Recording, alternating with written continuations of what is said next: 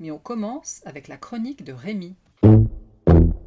Je m'appelle Rémi, je suis un énorme lecteur. Un jour sans lecture, c'est comme euh, un jour sans repas, quoi.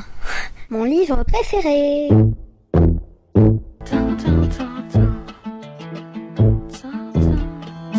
Aujourd'hui, je vais vous parler de l'économie en BD et de consommation, le guide de l'anti-manipulation en BD.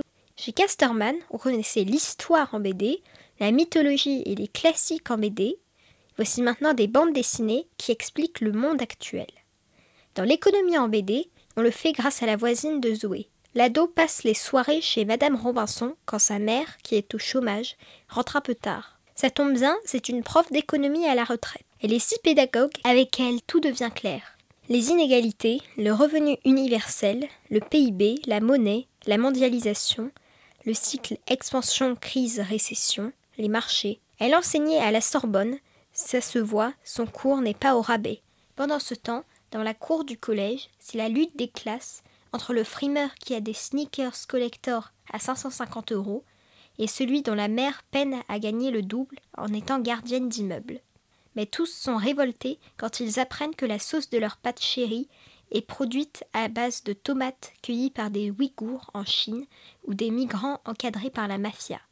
Le livre fait le va-et-vient entre la vie des ados et les explications sur l'économie. On apprend plein de choses et c'est très vivant.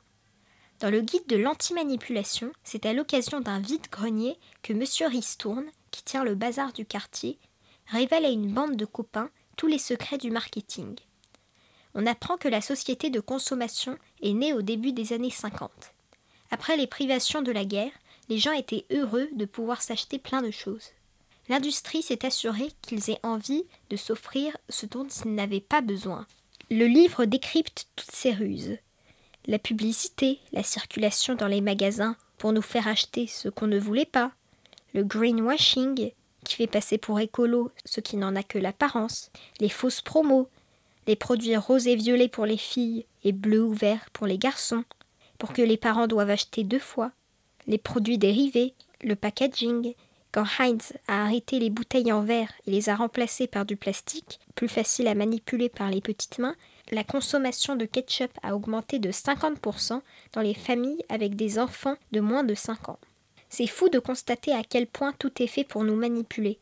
Mais grâce à ce livre, on peut essayer de déjouer certains pièges de la consommation, ou en tout cas en prendre conscience. Je vais vous lire un extrait. À force de dépenser trois fois rien, ça finit par faire beaucoup.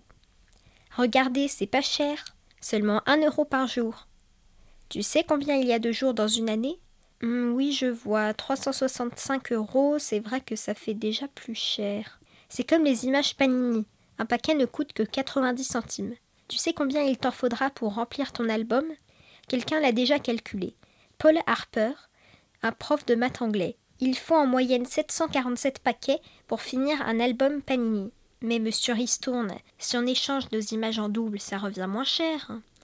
Même si tu échangeais tes doubles avec 10 amis, ça reviendrait encore à plus de 150 euros. Sauf que si on présentait les choses comme ça, personne n'en achèterait. On appelle ça un prix indolore. Ce sont plein de petites dépenses qu'on fait facilement parce que ça n'a pas l'air de faire la différence. Seulement 8 euros par mois pendant 2 ans. Seulement 19 euros par mois pendant 3 ans. Astuce numéro 3. Méfie-toi des tout petits prix qui s'additionnent et entraînent de grosses dépenses. L'économie de Jésabel Coupé-Soubéran et Oriane Buis et Consommation, le guide de l'antimanipulation de Guillemette Fort et Adrienne Barman paraissent chez Casterman. Retrouvez la chronique de Rémi sur le site d'enfantillage.